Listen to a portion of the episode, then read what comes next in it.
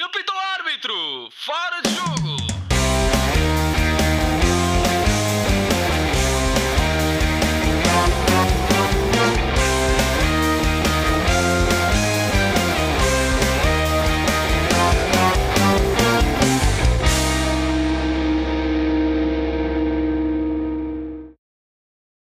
Muito boa noite, sejam muito bem-vindos a mais um episódio do Fora de Jogo Podcast. Hoje temos aqui o nosso painel habitual, menos o elemento, portanto sou eu, José Miguel, o nosso amigo Ricardo Quinteiro, o Diogo Souza e o Afonso Couto. Hoje não temos o João Dias connosco, eh, que está ausente devido a férias. Ehm, Para começar, tivemos aqui esta semana a confirmação da passagem do, do, do Sport Benfica ao play-off da acesso à Liga dos Campeões. Uh, mais uma vitória contra o Spartak por 2-0, gols João Mário e um gol entre Yarem Chuca, meias com a central do Spartak. Perguntava ao Quinteiro o que, é que, o que é que retiraste do jogo, Quinteiro, o que é que achaste do jogo? Acho que foi uma exibição. Boa noite a todos, em primeiro lugar. Acho que foi uma, uma exibição, uma vez mais segura pela, pela equipa do Benfica.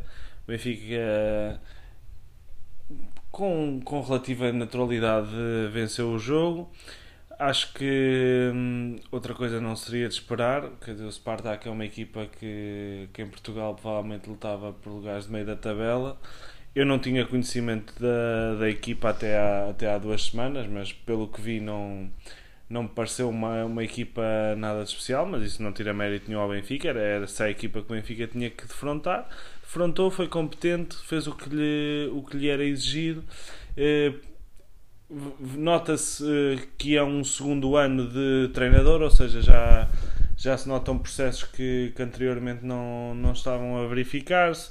Algum entrosamento também de jogadores que vinham do ano passado. Uh, um João Mário a encaixar que nem uma luva neste, neste novo Benfica, ou nesta continuação de Benfica. Uh, e portanto, acho que o Benfica fez aquilo que lhe competia, tem mérito. Parabéns à equipa de, da Luz. E agora há que ver o, o PSV, que acho que é uma equipa muito mais, muito mais forte, que entrou muito forte também no, no no, nos jogos que disputou até agora e portanto acho que o Benfica não, não tem a tarefa nada facilitada para, para, para a próxima eliminatória, mas, mas vamos ver. O facto de ser a dois jogos, ao contrário do ano passado, que foi só um, eh, acho que é benéfico, não é? Eh, tanto para uns como para outros, porque quando são equipas de, de valia semelhante é sempre bom haver dois jogos. Eh, e estou muito expectante, estou muito expectante quanto a, quanto a essa, essa eliminatória. Acho que vai ser já um grande teste para, para a equipa de Jorge Jesus. E, e foi isso que também uma nota, uma nota a realçar para, para o regresso do público em força ao Estádio da Luz, creio que foi uh, 33%, um terço. Portanto, isso também, isso também foi bom. Comentários que ouvi de quem, de quem esteve no estádio disseram que, que, pá, que se, nota, se nota a diferença. O, também o, os, os jogadores foram até ao público agradecer. Não meteram aquela habitual música logo do, dos reggaetons e de, tipicamente português que, que normalmente incendiava logo, mal o árbitro apitava, nem deixavam os adeptos festejar e cantar os cânticos próprios. Portanto, gostei disso.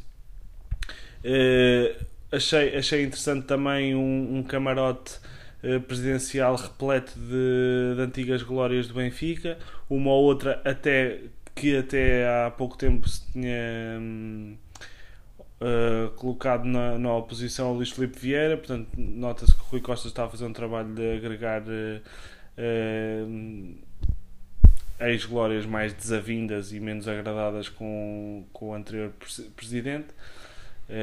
já sabem qual é a minha opinião, apesar de eu gostar do Rui Costa, acho que pronto, uma coisa, estão plenamente interligados, só lhe falta o bigode, portanto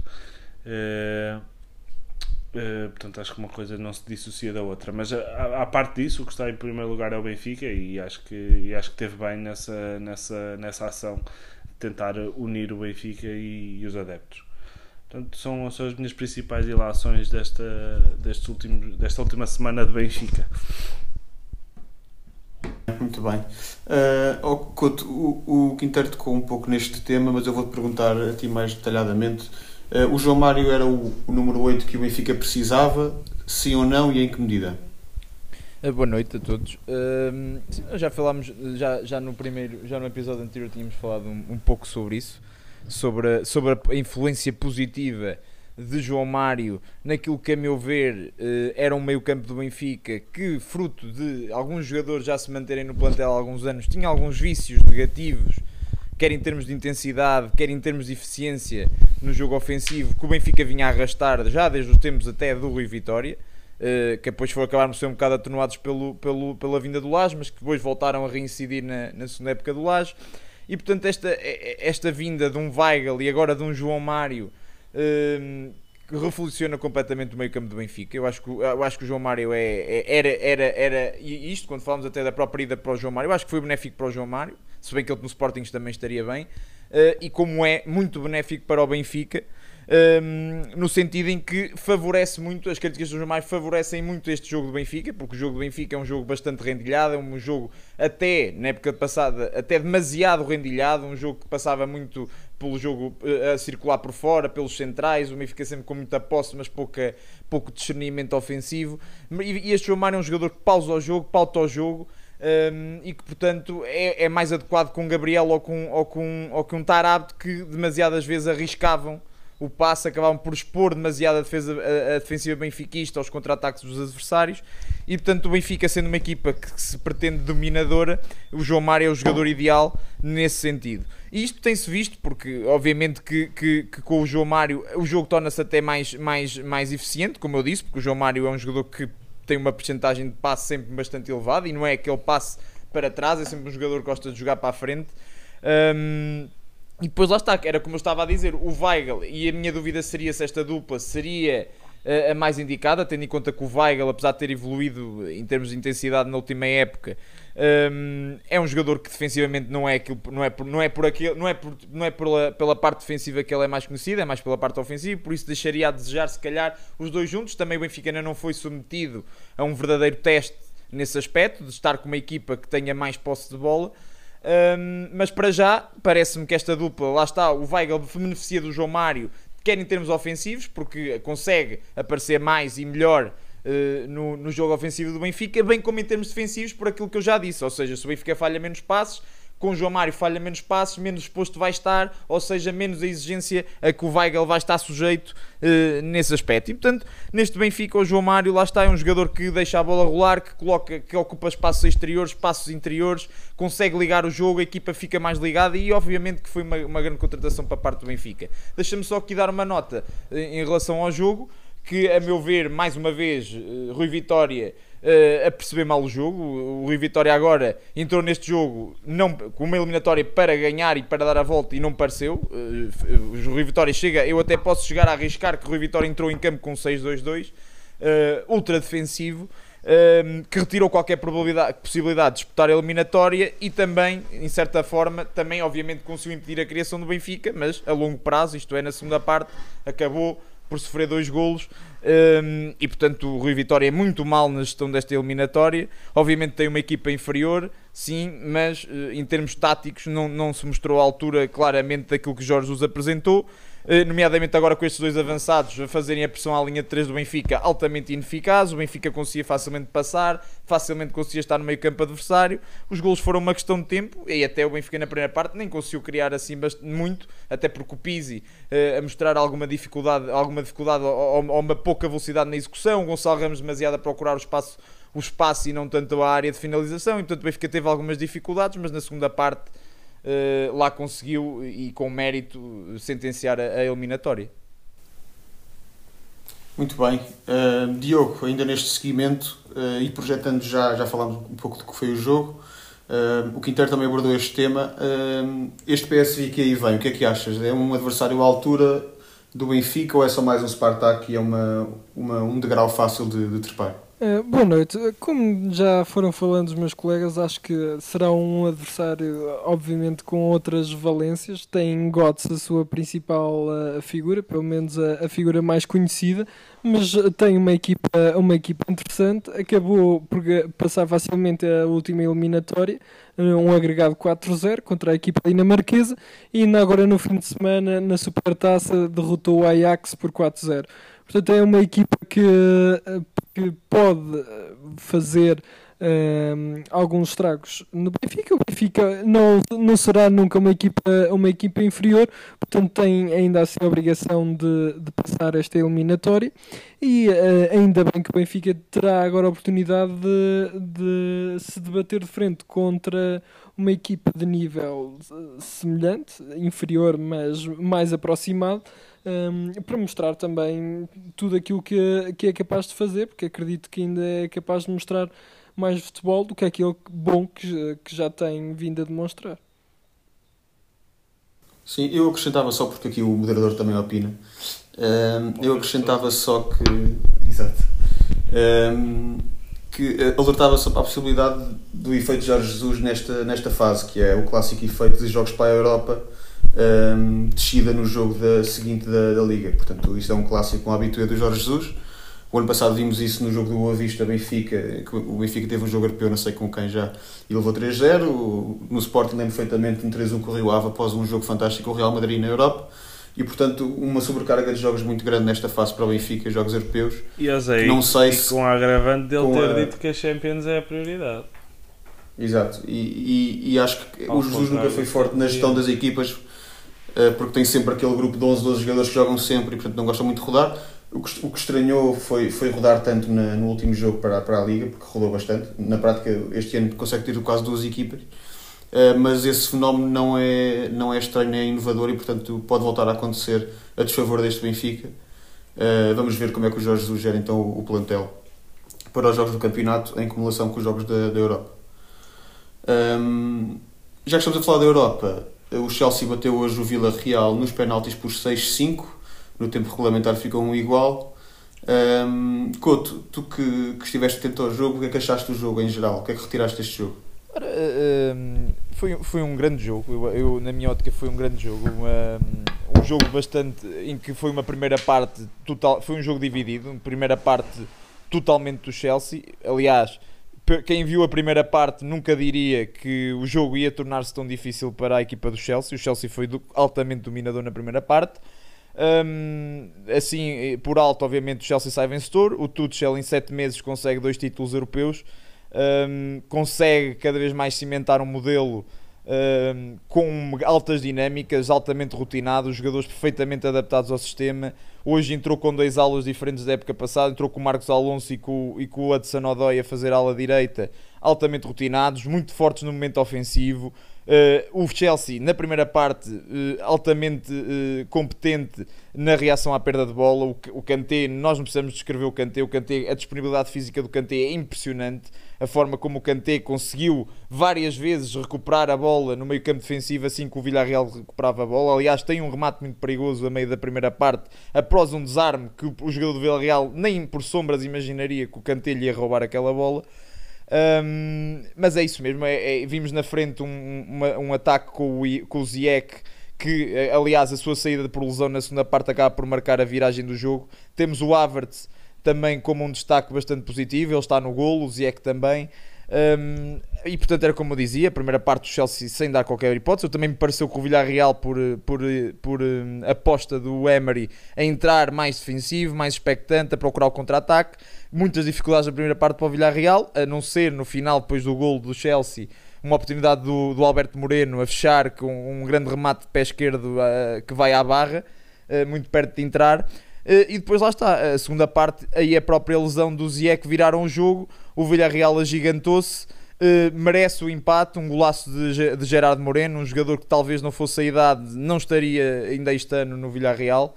Uh, um ponta de lança já com muita experiência, uh, faz um golaço. O Villarreal uh, agigantou-se. Se não fosse os postes e, o, e, uma grande e uma grande exibição do Mendy, provavelmente até poderia ter que pendido para o lado do Villarreal e depois uma aposta de Tuchel no Kepa que se torna então um herói inespe- inesperado nesta, nesta final conseguindo, conseguindo defender penaltis e, e garantir a vitória para o Chelsea Uh, portanto, foi um grande jogo, foi um grande jogo e, e, e Tuchel aqui, e o Unai Emery continua sem conseguir ganhar uma supertaça europeia, apesar de ser o senhor Liga Europa, e, e- e foi muito isto aquilo que, que eu registrei deste jogo.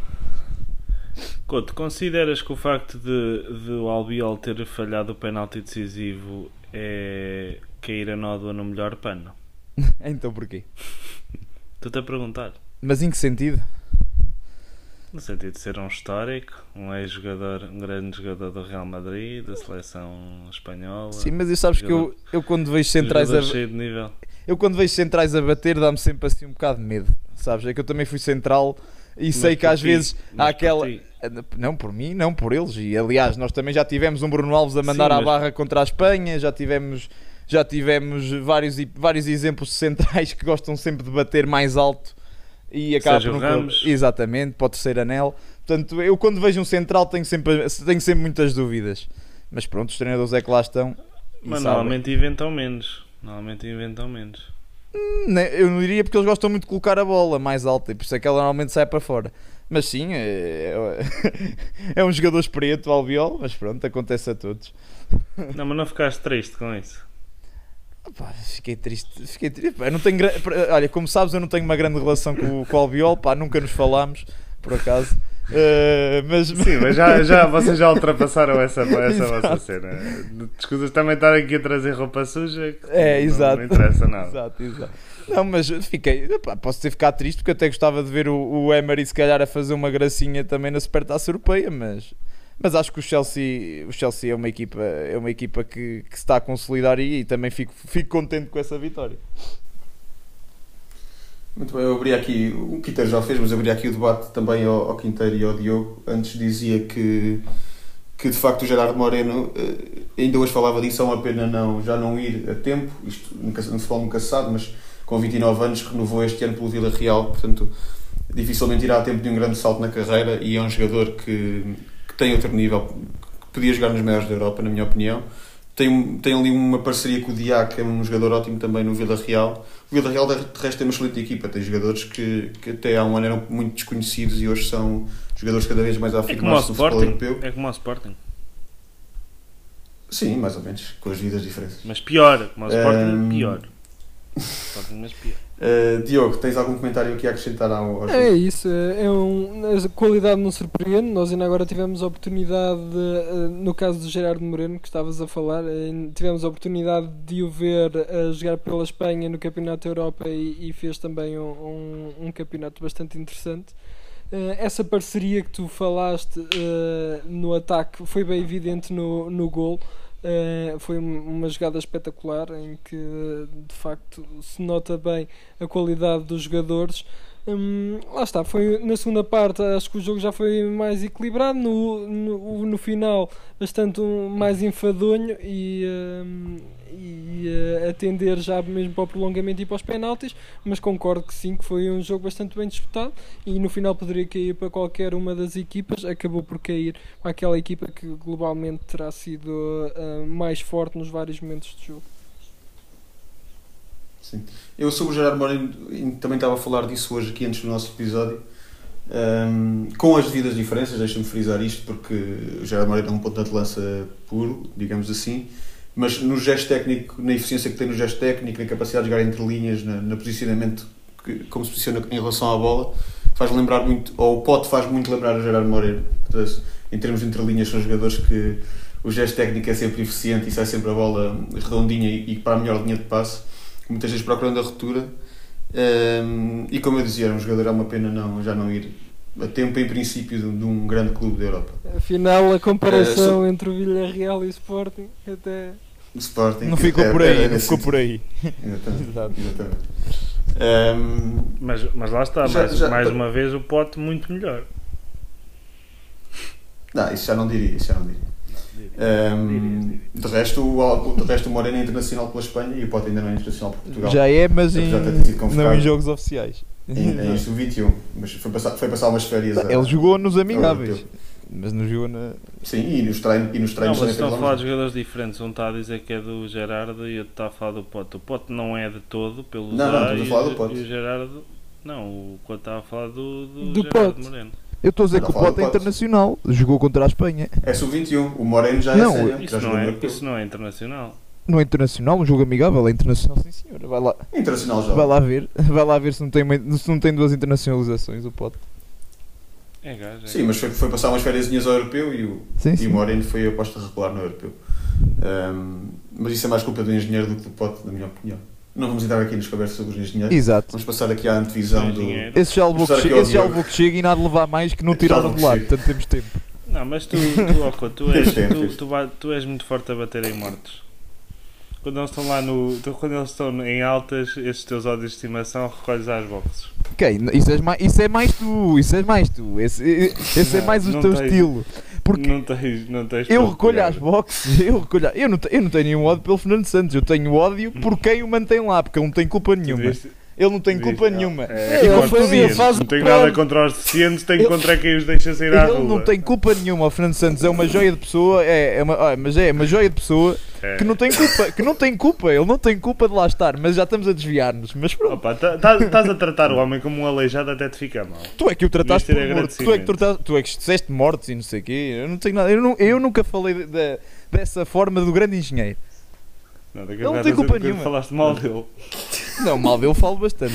E não é Ah, pouco. menos! E não é pouco. Vamos, Mas segue, segue, Vamos- o que é que estamos a falar? Não é... Nada, vamos mas seguir em frente.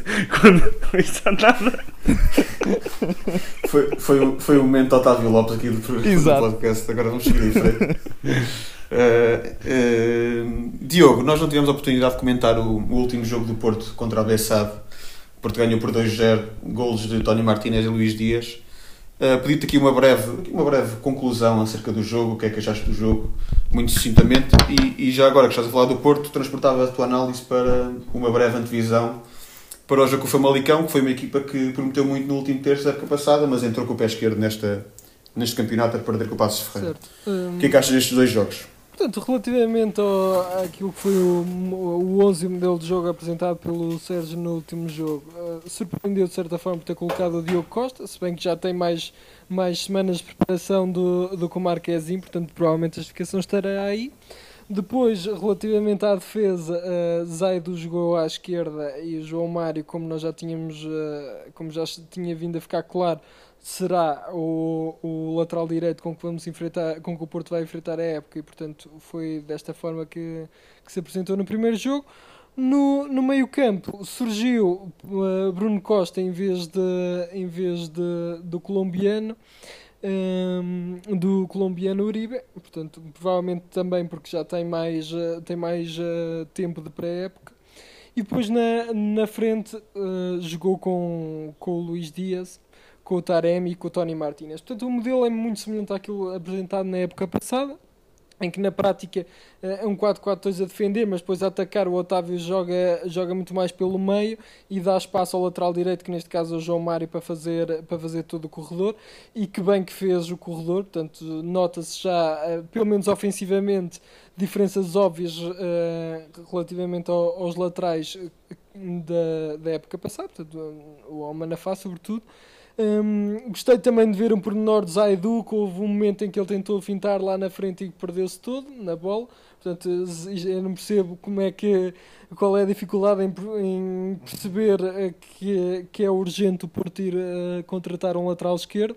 Uh, o João Mário, talvez para 90% dos jogos do, que o Porto vai realizar esta época, é um, é um lateral que acabará, que acabará por servir. Tenho algumas dúvidas nos jogos de maior intensidade e de maior. Um, onde ele será mais posto à prova do ponto de vista defensivo, nomeadamente nas Champions, mas para 90% dos jogos do Porto provavelmente servirá. Um, nota também para, para, para a dupla Taremi e Tony, Martínez, que acaba provavelmente será a época com que o, uh, será a dupla com que o Porto irá um, atacar, pelo menos nesta fase inicial da época.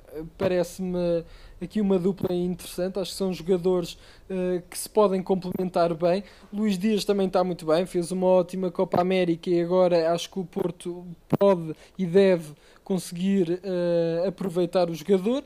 Eh, uma nota negativa para a entrada de jogadores como o PP, como o PP, o Francisco Conceição e Fábio Vieira, que entram a, a pouquíssimos minutos do final, quando num jogo que, que estava controlado, que o Belenenses não joga absolutamente nada, o Petit está lá só a fazer sabe Deus o quê, porque o, o Belenenses não joga, não joga nada, tiveram um remate no final à, à, à baliza de Diogo Costa, sabe Deus como.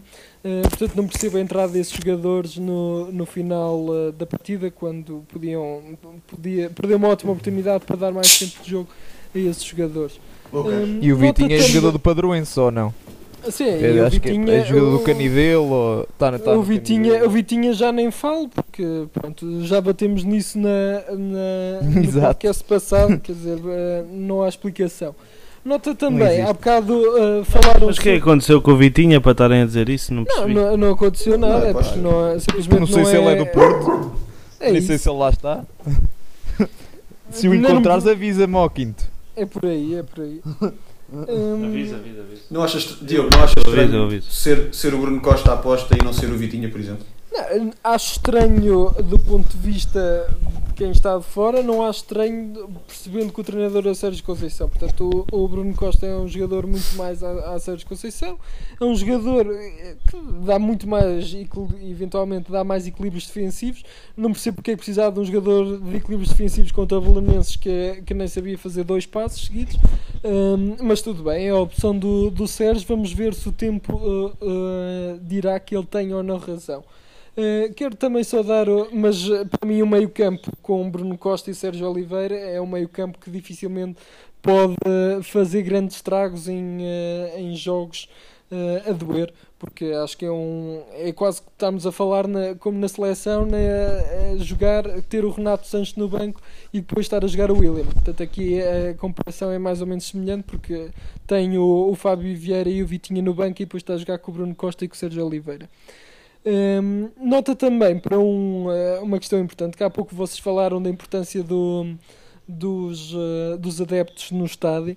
Hum, relativamente aqui aos jogos da primeira jornada, o Porto Belenenses foi o único que teve 100% dos lugares disponíveis ocupados. Isto é, é se formos olhar as percentagens, acaba por ser eh, revelador de que de facto alguma coisa estará mal no futebol português. O Sporting Vizela tem 53% da lotação ocupada apenas. Hum, o Aroca Estoril 32%. Uh, o Tondela Santa Clara 50%, por exemplo, e depois aqui a destacar-se também o Guimarães Portimonense com 89%. Mas de facto, Mas, uh, que te- Ó Diogo, uh, mas eu acho que o Porto, os adeptos do Porto, foram os únicos que não boicotaram a tal questão do cartão do adepto. Também não sei se isso terá tido influência na. Uh, pode ter tido, eu não estou a dizer que, que a questão está. uh, uh, que, que Todas as equipas aderiram. Todas as equipas, não. Eventualmente pode, pode ter ser, se for essa a justificação, ok, percebo, pode ser. Não sei, eu também não sei, também não sei. Eu, Pode ser uma justificação plausível, vamos ver também como, o que é que acontece nas próximas jornadas, mas de facto, se isto se tornar padrão, acaba por, uh, por ter que ser feita aqui alguma reflexão, porque estamos, estamos tanto a pedir adeptos nos estádios e agora que, é, uh, que, é- que já é permitido, estas percentagens são, ficam muito aquém, do, aquém daquilo que seria de esperar. Se a justificação foi essa, uh, acredito que sim, e que possa ter sido por aí, vamos ver nos próximos jogos. uh, o que é que terá, o que é que acontecerá também. Muito bem. O cartão do adepto também era um tema interessante para discutirmos aqui, mas já temos tempo. Nem estudos. Um, Nem- Couto, Nem nós... temo nem estudos, era isso que eu ia Nem dizer. estudo. Bem Uh, Couto, próximo fim de coisa. semana, depois falamos no próximo disso. sábado temos, temos jogo grande já na segunda jornada. Uhum. Este ano temos, temos um jogo grande logo na segunda jornada. O Sporting contra o Braga. Aliás, o Sporting vai a Braga. Uhum. Um, vai ser o, o grande jogo da jornada e o grande jogo deste início de campeonato. Uh, É, que é, um é que primeiro, é, um, este- é um primeiro lugar contra o quarto, jogo? não sei se é assim tão grande. Pronto, é. Sim, mas o Sporting Braga já está ao nível dos grandes. O que é que achas deste eu jogo? acho que Tendo em conta que Fran Sérgio foi hoje anunciado como indo sim, para o sim, sim. Bordeaux. É uma, é uma não grande venda para o Braga. Uh, Fran Sérgio já com 30 anos, vender por 100 milhões, segundo, segundo foi noticiado. Uh, acho que é uma grande venda para o Braga. Um jogador que, na minha ótica, eu dificilmente o veria a sair por a, a render em termos financeiros ao, ao, ao Braga com esta dimensão. é uma grande venda para o Braga. O Braga assegurou a contratação do Lucas Mineiro, portanto, a mim parece-me que nem seja necessário que o Braga vá, vá ao mercado buscar, um, buscar um, mais um homem, pode acontecer, mas não parece que seja necessário. Um, tendo em conta que tem também Castro, tem, tem, tem, tem, mais, soluções, tem mais soluções ali no meio campo para, para poder jogar. Um, Sim, mas ah, se- desculpa interromper, mas acho que nenhum desses consegue fazer o que o Francesco faz, que é jogar a médio e avançado com a mesma qualidade, sim, sim, sim. com o mesmo rendimento, e para além de liderar a equipa, era um dos capitães. Claro, não é? mas Não sei se o Lucas, A- o Lucas Mineiro terá essa. sim, sim, obviamente, essa, essa obviamente que as características do Fran Sérgio não, não, não, não, não são fáceis de encontrar para uma equipa como o Braga. Um, nem no mercado nacional me parece que um jogador com aliar a experiência, essa capacidade de jogar no meio, de aparecer com facilidade nas zonas de finalização, tal como vimos por exemplo na Supertaça, um, o gol dele. Um, sim, obviamente que é difícil de substituir. Agora não sei se terá. Vamos ver o impacto. É verdade, tu tens razão, mas vamos ver qual é o impacto que vai ter efetivo na forma de jogar do Braga. Que, que obviamente eu acho que o Braga acho que é o sexto jogo que, o- que o Braga, contando com a Supertaça, que não consegue vencer, que perde com o Sporting, sexto jogo seguido, acho eu. Um, acho que o Braga está claramente à procura de quebrar essa, de quebrar essa série negativa.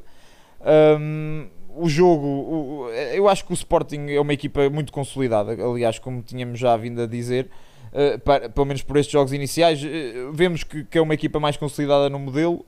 O próprio Braga também já é uma equipa que tem essa obrigação. Eu confesso que não vi o jogo, o jogo do Braga com o Marítimo, ma- que me pareceu um jogo bastante tranquilo para o Braga. Ma- ma- Mas, lá está, é, é- é sempre um jogo bastante difícil de fazer um prognóstico em termos de resultado. Acho que qualquer equipa pode ganhar. Hum, eu vi os jogos do Sporting, vejo, que- vejo que o Sporting está claramente eh, consolidado no seu sistema, como estava a dizer. não vai mudar no 11, não parece que haja alterações. Pelo menos enquanto não houver mexidas em termos de mercado. Falou-se agora do, do Palhinha ser alvo do Tottenham. Uh, o Mateus Nunes também tem estado sempre na calha. O Sporting reforçou-se agora com o Garta, que é mais uma ótima solução para, para o meio-campo. Um, acho, que, acho que o Sporting, no fundo, isto para dizer que a única dúvida vai ser um, se Porro está em condições de ser titular. Parece-me que o Nuno Mendes já deverá ocupar o lado esquerdo da, da defesa. Um, e, acho que o Sporting não vai variar o 11. O Braga também não fugirá muito daquilo que, foi, daquilo que é o 11 que tem apresentado. Um, acho que vai ser um jogo equilibrado e, e poderá pender para qualquer lado. É um jogo que também lá está, vindo nesta fase da época tão precoce, o resultado também não acaba por não pesar, pelo menos, eh, pelo menos naquilo, que é o resultado final do campeonato, acaba por não ter este peso mediático ou de pressão nos jogadores assim tão forte, mas é sempre um grande jogo. Vamos ver, vamos ver. Acho que, acho que vai ser muito bem disputado uma vez mais. Muito bem, muito bem. Já temos aqui algum tempo, portanto, se calhar falávamos aqui um pouco daquilo que tem acontecido no mercado de transferências eh, a nível internacional. Ahm, no, no episódio passado, já tocámos no ponto do, obviamente, do, do Messi sair do Barcelona. Neste caso, assinou pelo PSG, vai se juntar a Sérgio Ramos, eh, ao Mbappé, ao, Neymar, ao Di Maria, ao Verratti, portanto, tudo um conjunto de estrelas que se vai juntar no PSG. Hoje foi também anunciado o Lukaku no Chelsea por uma verba a rondar 115 milhões e há poucos dias também tivemos o Grealish a juntar-se ao City por 117 milhões. Portanto, uma clara recuperação do mercado pós-Covid, como já se esperava. Aliás, pior que o mercado passado seria difícil. Um, no mercado nacional não temos grandes novidades tirando o Ugarte no Sporting, uh, mas pedi um, um comentário vosso ao, aqui a estas entradas e estas saídas. Quinteiro, se quiseres começar. Sim, posso fazer um, um breve comentário. Acho que apanhado. o, Guardiola há de, ter, há de ter deitado as mãos à cabeça quando soube que o Messi ia para, para o PSG dois ou três dias depois de ter eh, estourado 120 milhões no, no outro rapaz, no Grealish. Eh, mas ainda assim é um, é um grande jogador e não, não está em causa a valia. Mas, mas para, para, como se sabe, eh, Messi era o grande desejo de, de Guardiola e, e quiçá de- do próprio Messi ir para, para o City. Ehm, quanto ao Ugarte, acho que é uma excelente contratação por parte do Sporting. Eu, o que eu não, não acompanhei a época toda do, do Famalicão, mas daquilo que vi, sobretudo nos jogos eh, com maior montra, pareceu-me um jogador eh, diferente ehm, que pode acrescentar, sobretudo, hum, eu, eu acho que o, o jogador mais importante do Sporting para mim é o Palhinha e o, e o Sporting está, está muito refém do. Ou seja, o Palhinha entrando numa lesão ou castigos, ou, se bem que ele castigos normalmente é, é, é-lhe perdoado, mas, mas acontecendo que não seja perdoado. Hum, não tem um jogador à altura dentro do plantel que possa, que possa suprir essa, essa, essa ausência. E portanto parece-me uma, uma excelente contratação por, por parte do Sporting. E, e, o Lukaku é um monstro do, do, futebol internacional, uma vez mais regressa para, para, o, futebol, para o futebol inglês, que é, que é o quarto ou quinto clube que ele representa na, na Premier. É, e, e, vai, vai tornar ainda melhor a, aquela que é, que é a melhor liga do mundo para mim. Diogo, Quinto, Couto, eh, se quiserem acrescentar alguma coisa. Não, eu só queria eh, dizer que acho um pouco irónico, de certa forma, o facto de Messi ter saído do Barcelona, porque o Barcelona, uh, portanto, tem aqueles tetos salariais para cumprir em função daquilo que são as regras da, da Liga Espanhola. Uh, regras essas que não existem no, em França e portanto o PSG já pode fazer, uh, fazer essa movimentação à vontade. E é isso que nos deve deixar a pensar se isto faz algum sentido. Quer dizer, até que ponto é que as regras não deviam ser iguais para todos e iguais em todo o mundo que, é, que, do futebol que é regido pela FIFA. Porque depois entram, entramos também na questão do, do fair play financeiro, entramos no ponto em que clubes como o Porto, por exemplo, são penalizados, e eventualmente bem penalizados, uh, por uh, não, cumprirem, não cumprirem esse tipo de regras. Depois temos clubes como o City e como o PSG, em que estão no polo oposto, em que gastam provavelmente mais do que as receitas que têm, mas depois têm toda aquela giga-joga e o banco por trás uh, dos Emirados. E, uh, e se isto faz, não sei até que ponto é que isto faz de facto muito sentido um, não haver de facto uma uniformização das regras, porque lá está, provavelmente se não fossem essa imposição da, do teto salarial na Liga Espanhola, uh, o Messi poderia ter continuado no, no Barcelona. Portanto, acho que neste momento uh, não estão todos a jogar uh, com as mesmas regras e. Um, e não sei se isso fará muito sentido. Um, mas obviamente que foi uma grande contratação e acho que para ele também foi, uh, foi o melhor que lhe podia acontecer. Já falámos disso na, no podcast passado. Um, relativamente ao Lukaku, também acho que, acho que era um jogador que o Chelsea necessitava, um ponta de lança, uh, um ponta de lança a sério. Eu não me convenço muito com, com o Timo Werner. Um, acho que o Lukaku vai acrescentar valor a uma equipa que por si só já, já tem grande qualidade um, e, eh, e, portanto acho que, acho que foi uma ótima contratação. Aqui o caso Messi foi um bocado o caso João Mário, só com um impacto mediático um bocadinho maior e com a diferença de que o Messi não foi para o Real Madrid, portanto uh, tem essa diferença. Uh, Couto, tens algo a acrescentar? Uh, falar, tanto aqui só de destacar, lá está, como falaste da, da transferência do Lukaku, um, anotar aqui o, o, Inter a libertar, a libertar já libertou o Hakimi, agora liberta, o, liberta o, o, o Lukaku, um Inter que após ser campeão não me parece estar com as condições financeiras necessárias para manter e dar continuidade ao, ao projeto. Também já o tinha e, dado. E o próprio treinador também, que já tinha saído. Exatamente. Uh, portanto, Ronaldo, se ficar nas Juventus, parece-me que vai voltar a ter caminho aberto para o título. Um, com este Inter a ficar mais enfraquecido. Um, o Lukaku, obviamente, é um grande reforço para o Chelsea. Um Chelsea que está cada vez mais a construir uma, uma, uma equipa também, ela muito poderosa, com um grande treinador. Já falámos isto há bocado, umas, com dinâmicas cada vez mais definidas. O Lukaku parece-me parece que um jogador que já conhece a liga inglesa, aliás, que regressa à casa que o acolheu em Inglaterra pela primeira vez, que foi o Chelsea. Um, e portanto, e, e, acho que vai ser uma grande contratação para o Chelsea. Eu queria também só destacar um, aqui a contratação por parte do, do, do Tottenham do Romero, o central proveniente da, da Atalanta, uh, um investimento de, da ordem dos 50 milhões. É um jogador que foi considerado dos melhores defesas, teve no 11 da Liga Italiana no ano passado, uh, um grande destaque. Um, o, Demi, o próprio Demiral, que depois neste jogo de cadeiras vem das Juventus para a Atalanta, para o lugar de, do, do, Romero. O Mateus Pereira, que surpreendentemente opta por ir para o, para o Al Hilal. no momento em após fazer uma grande época com, com o West Bromwich. Um, e depois lá está, falar, e falar também aqui um destaque muito positivo também neste mercado. Eu no, no outro dia tinha falado do, do Marselha, destacar também aqui o, o Aston Villa, que vai buscar uh, o Leon Bailey, um, um, extremo jamaicano que estava no Leverkusen já há alguns anos, uma, uma promessa. Uh, já com alguma concretização, um jogador de 23 anos, cada vez mais evoluído, é um jogador tecnicamente brutal, com uma grande velocidade, é um extremo muito bom, vai por uma, por uma pechincha, parece-me 32 milhões, vai aqui para a Premier League. O Aston Villa que também já tinha ido buscar o, o Emiliano Buendia, um, um extremo direito do Norwich, e que também foi buscar agora por 35 milhões o Danny Ings, uh, ponta de lança do Southampton, um jogador que tem sido muito regular em termos de golos e prestação na Premier League. E portanto, este, este Aston Villa que também já foi buscar o Ashley Young ao Inter e o Tuan Zebe ao United por empréstimo, parece estar aqui a construir uma equipa também ela muito sólida. Vamos ver se chega para lutar pela Europa, visto que a Inglaterra é muito difícil mas uh, para mim também um dos destaques do mercado então este, este Aston Villa.